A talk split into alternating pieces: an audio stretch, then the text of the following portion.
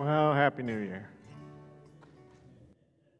I got to tell you, uh, I'm not uh, all that sorry to see the last year go. It's, it's kind of tough. It- It's tough personally, it's tough professionally, it's tough for the church, it's tough culturally. And uh, I think we all come into 2023 sort of, you know, wondering about the same thing, same, same basic question. Is there hope? Is there hope for this year? Is there hope for our world? Is there hope for our culture? Is there, is there hope for us? We have been talking about mission here, and for the church to be talking about mission really requires that we be able to impact the world around us. And that's a little scary right now because the world is pretty dark. It's a pretty dark place. As a matter of fact, our present cultural narrative is really a tapestry of deception. I've come to a rather startling conclusion here lately, which is that in our culture, in our society, in our media, and, and uh, uh, all the other places that we get information, we now have sort of crossed this threshold where we hear lies and deception more often than we hear truth. Now, I would like to say that, that that's just me, you know, exaggerating for effect. I would like to say that that's hyperbole, but it's, it's really not. If we look at the lens through which all of the information we get has been filtered, if we look at the worldviews through which all of this has been filtered, it's all been tainted by this deception, all been tainted by lies. What does that mean for us? To exist in a society where most of the information you get is to one degree or another untrue. And, and what does it mean when government and media and social media and our cultural institutions and, and many of our educational institutions, even our dictionaries, are changing the meaning of things to reflect the lies instead of the truth? And isn't it scary when some of those lies are even coming from the church? It's all spin, it's all narrative, it's all propaganda. And it's all supported essentially by suppressing any dissent, which is always dangerous.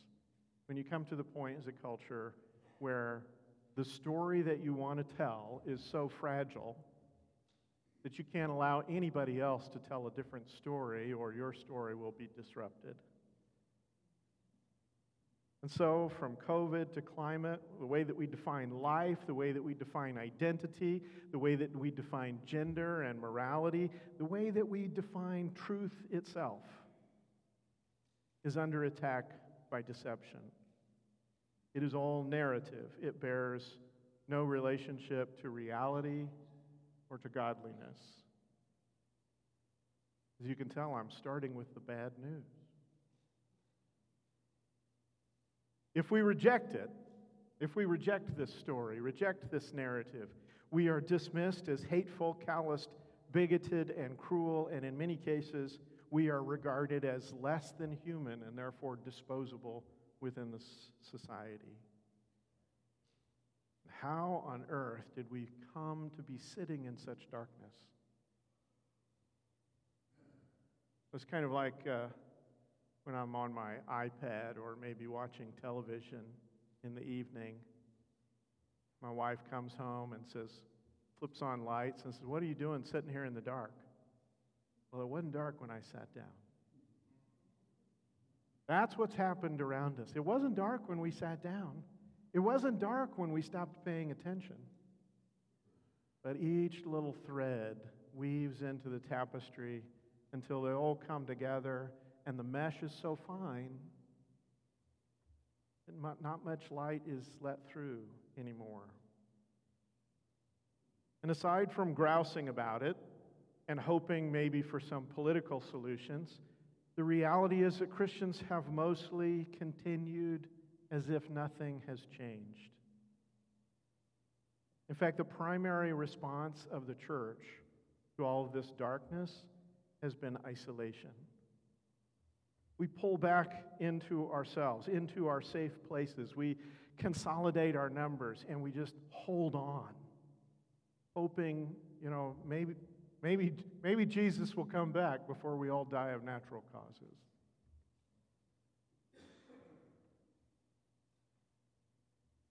There's a rumor in town, apparently, that we are a dying church. Find that ironic. I don't agree with that, of course. But then I look at you as a church with a different metric. I, I understand where that's coming from, right? Because for decades now, the only metric that we've had to, to evaluate the health of a church is numbers.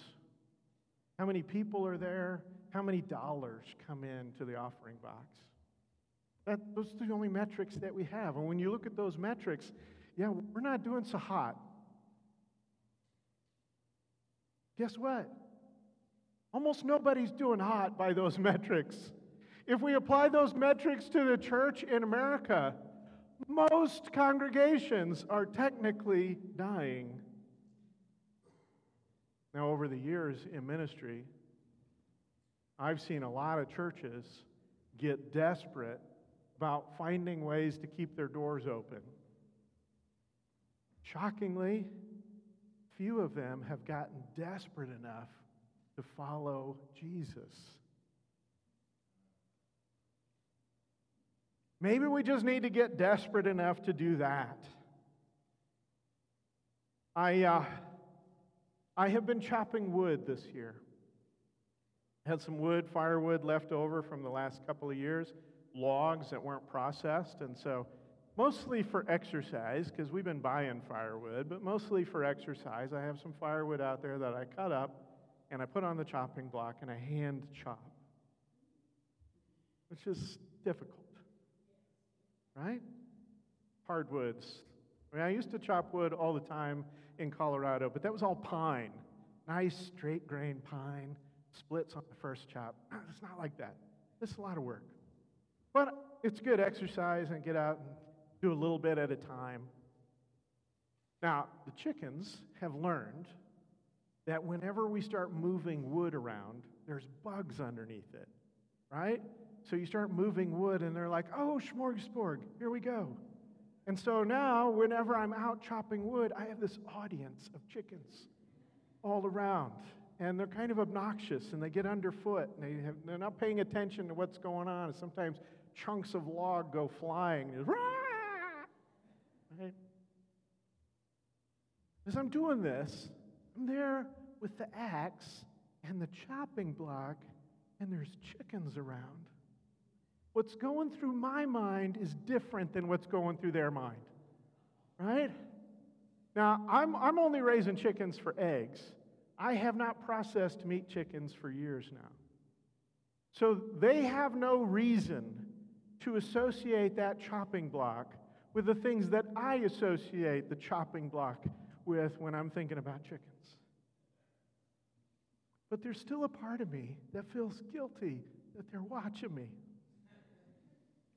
There's a part of me that just wants to say, girls, there's something I need to tell you. Well, folks, there's something I need to tell the church. We are near the chopping block. The axe is coming down. And it's, it's, it's not because our budget's small, and it's not because our numbers are small. Because honest to God, and this is not just something preachers say, honest to God, Jesus could change that tomorrow for us. That is, that is totally within his wheelhouse. And if he wants to do that, he will do that. The problem is the darkness around us has grown, and we have forgotten how to shine our light into it. That's what we need to be desperate about. That's where the axe is coming down.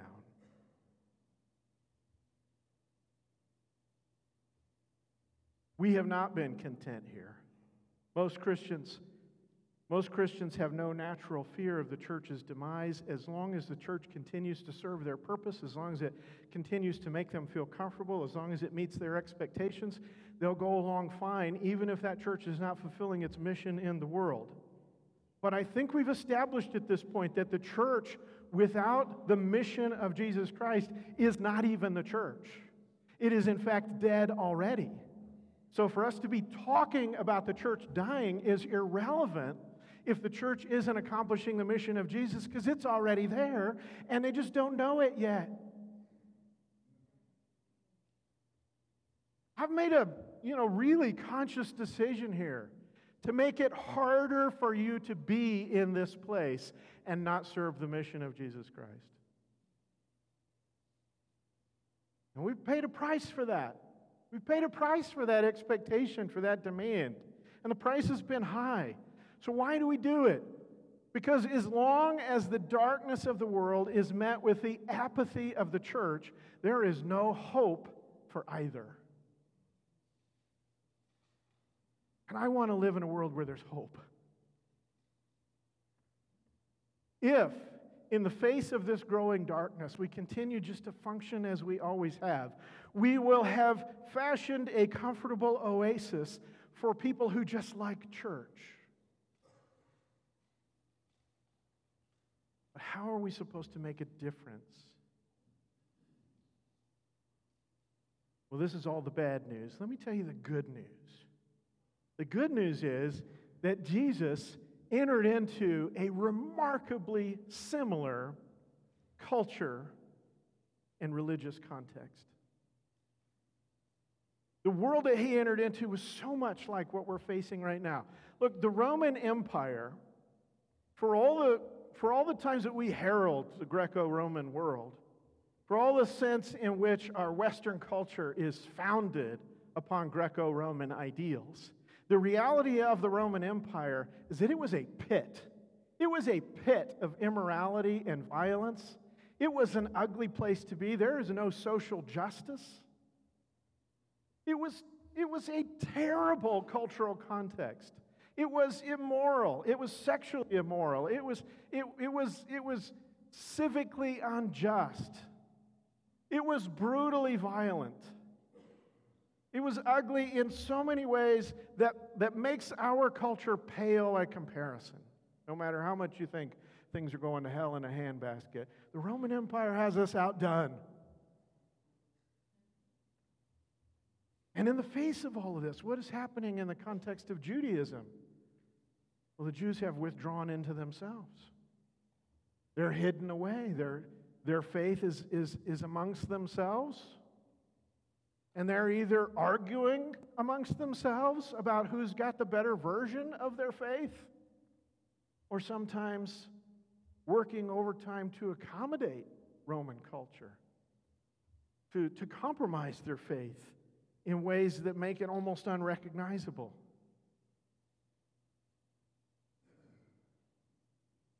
So, what does Jesus do coming into this cultural context? Well, Matthew 4 and 17 says, From that time on, Jesus began to preach, Repent, for the kingdom of heaven has come near. Kingdom of heaven. And what is that kingdom? Well, it is, it is the place. It is the place where the poor in spirit are blessed. It is a place where the persecuted are joyful. It is a place where the meek inherit the earth.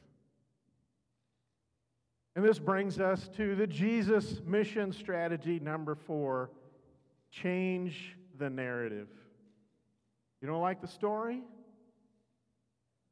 Is, is the story in the world, the story that the world is telling, is it, is it weaving that tapestry of lies? Is the story of religion as we have known it kind of missing the point? Then tell a different story. We really need to learn from this strategy right now. Because, because the world around us is nurtured on lies. It needs truth in order to experience healing. But it's no longer looking to the church, no longer looking to Christians to find that truth. In fact, they think they know our whole message and that our message is tapped out that there's nothing here to be found.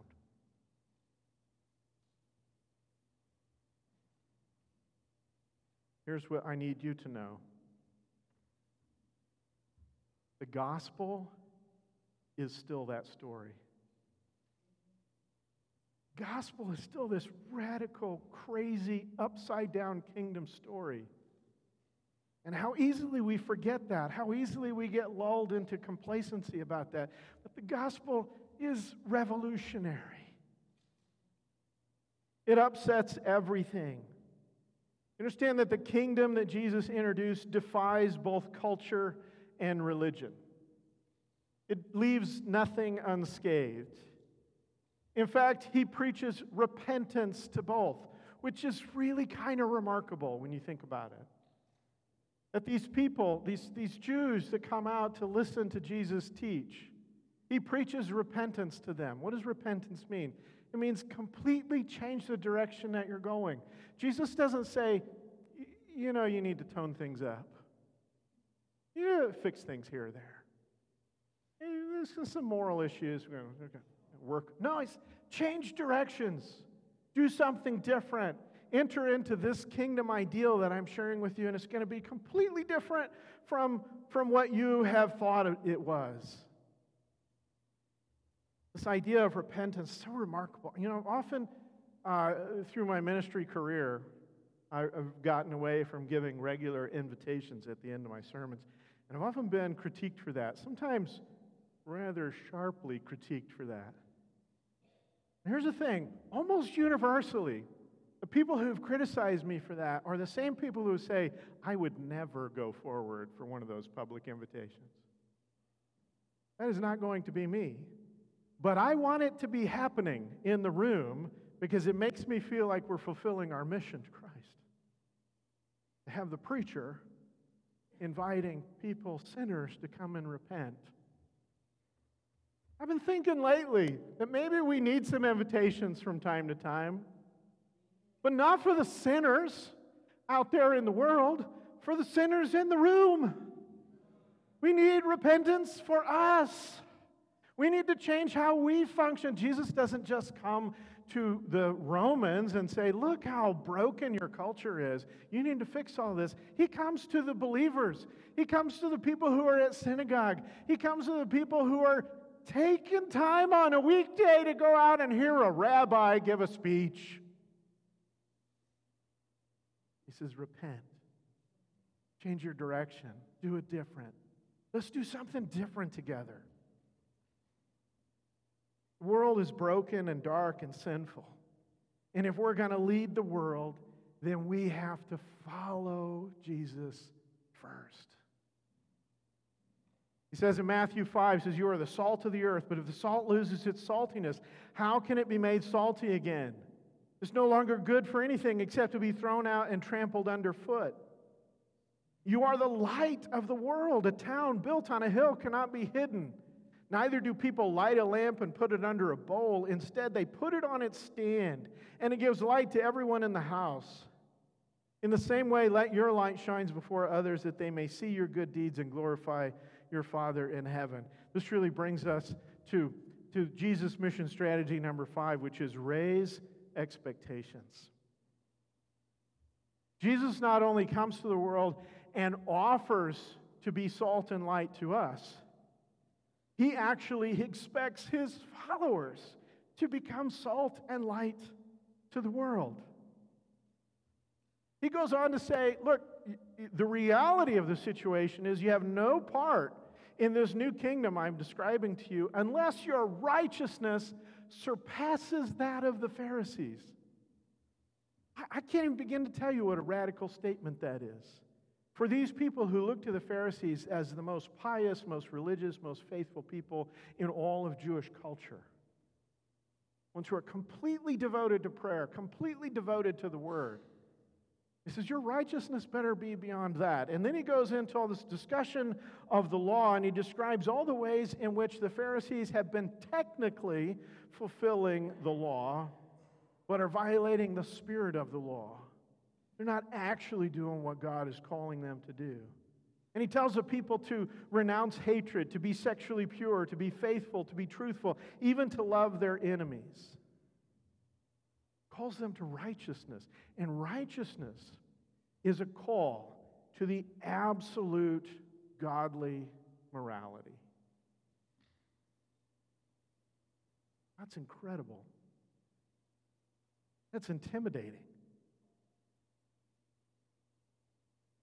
In the face of immoral culture, in the face of a largely compromised religion, Jesus says, You live for righteousness. Now, why is that so important? Well, on the one hand, it sort of sets the stage for grace, right?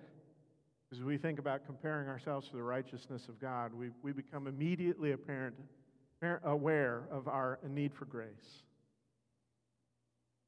But it's also about our witness. If we are committed to the righteousness of God, our witness to the world is transformed. Jesus calls upon believers to be the incarnation of light, to be in the flesh the light and salt of the gospel. And we've already talked about one of Jesus' clear missional priorities is to bring the light into the darkness.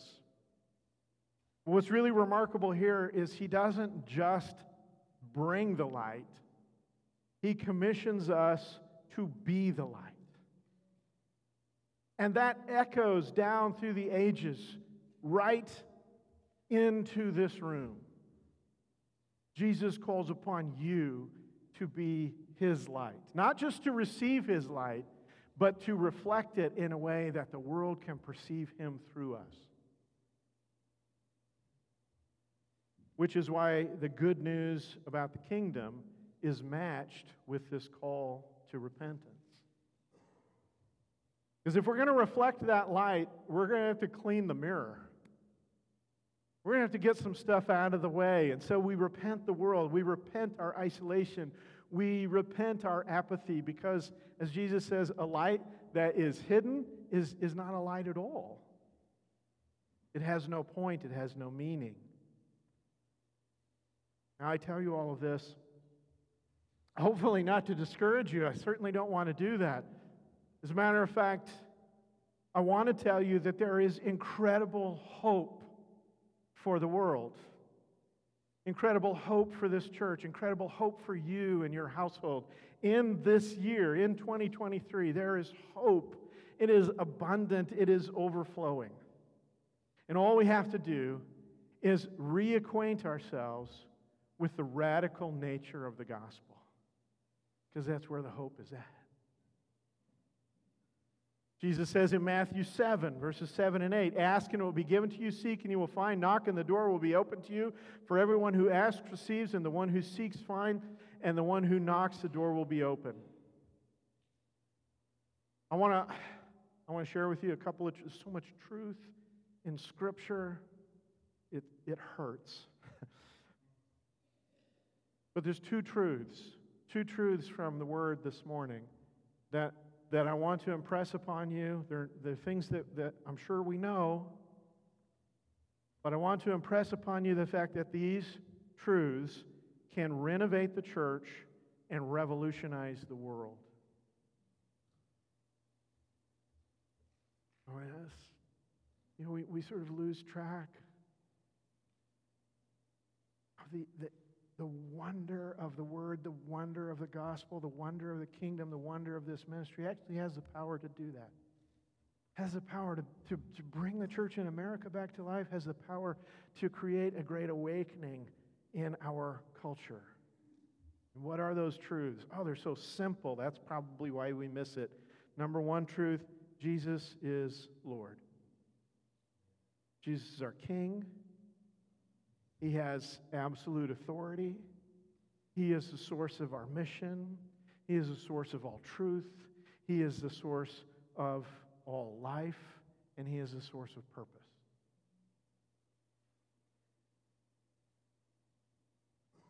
And secondly, Jesus is worthy. Not only does Jesus deserve our worship and deserve our obedience from us, but oddly enough, when we are worshiping Him and obeying Him, it is weirdly self serving. Because the truth is that losing ourselves to Christ, even though it's counterintuitive, is the only way that we actually find the life that we were looking for in the first place. Ultimately, there is infinite hope for the future, infinite hope for the culture, infinite hope for the church. But it requires that you and I repent of the darkness that has crept in. And I, I don't want you to be thinking this morning about this as a guilty sermon. I know when we talk about repentance, we think about shame and guilt. I'm talking about shame and guilt. I have no interest in your shame and guilt this morning. What I do have an interest in is us shedding the burden of the lies that the culture is constantly trying to speak into our heart. To get rid of it, to cut ourselves off from it, and enjoy the freedom, the liberation that Christ has to offer to us. We need to repent the lie that Jesus is not enough.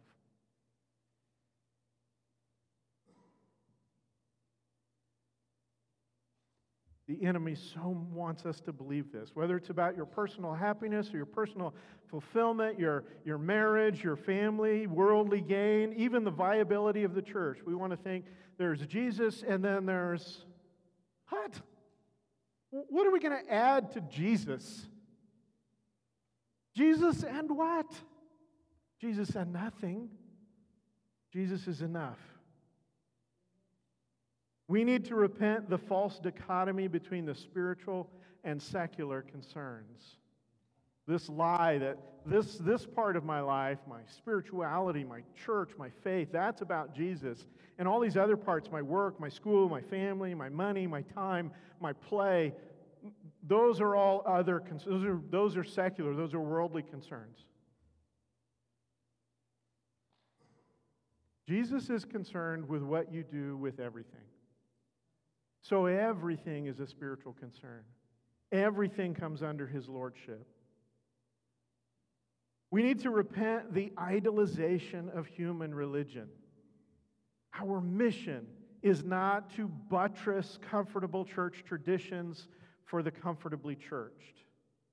Our mission is to be a kingdom community where Jesus reigns. We need to repent the filtered application of Jesus' commands. This is one of the dangers of human religions. We allow our practices, what we do, what we've always done, to define what faith, what the church is. And if that includes things that Jesus, Jesus has commanded, that's great. But if it excludes things that Jesus has commanded, we sort of give ourselves ecclesiastical permission to ignore those parts of Jesus' message. We are not doing that anymore. If Jesus said it, that's what we're about. We need to repent the spiritualization of mediocrity. Now, I have to admit, I have fallen into this trap quite a bit myself lately because I'm busy and I'm tired, and it's easy to start making excuses for myself and say, well, this is good enough. This is good enough.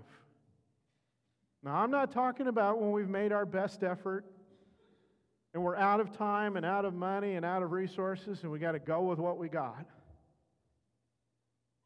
I'm talking about where we stop short of what we could do and we decide we've gone far enough.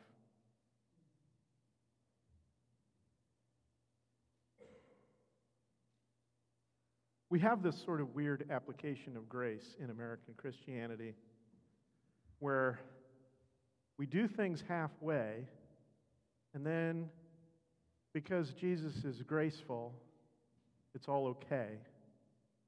And that means by doing things halfway, we're actually reveling in the grace of Jesus. And that makes us more spiritual, more pious.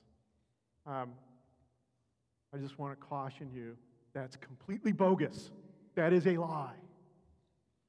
The reality is, Jesus is worthy. So I'm not going to do everything.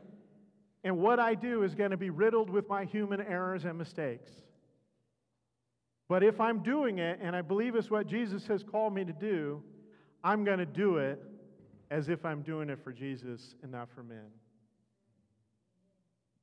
Mediocrity is not more pious, it's not more spiritual. Sometimes grace is just our code word for lazy. We need to repent the surrogacy of your light. This is an amazing calling to, to be the light of Christ. And, and it's amazing because no one here, not me, not you, none of us are excused from this calling. None of us gets to say, you could be the light. The minister could be the light. The, the church leaders could be the light. Those ministry leaders could be the light. I'll even fund them so they can be the light. No, Jesus says, You're the light. You're the salt. Folks, Jesus is the only hope for the world, and we are the only delivery vehicle he's left behind. There is hope. There's incredible hope, and it is manifest when we, through Jesus Christ, choose to be the salt and light of the gospel. What does light do? Light reveals and scatters the darkness. A lot of the lies that we're told today are about false dangers. We're supposed to be scared of things all the time. Most of the things that we're supposed to be scared of, not worth being scared of. Most of the things that we should be wary of are so cloaked, so hidden, so ignored that we don't think about them. The light exposes false dangers and it reveals real ones. It replaces lies with truth. And so, our mission as a church is not just to be a place where the truth is heard, but is to be a people who speak that truth into the darkness. And the light provides a clear path forward. And that's what we're talking about, right? When we talk about hope in the new year, we just need a clear path forward. We just need to know where to go from here. We need to know where to invest this faith, where where to engage this life, the light provides us with a clear path to do just that. And I know this is naive. I know that it's going to be tempting for you to leave here this morning dismissing the things I've said as just things that preachers say. Because at the end of the day, it still does all come back down to the numbers. That's, that's the stuff that matters.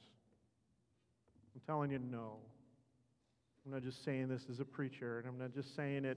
I'm not just saying it because this is what we say when we get together. I'm saying it because I need to believe it more. I'm saying it because you need to believe it more. Jesus is Lord, and Jesus is worthy. And as crazy as it sounds, as oversimplified as I'm making it, the truth is we just follow Jesus we just depend on Him, and the world will be able to depend on us to be salt and light.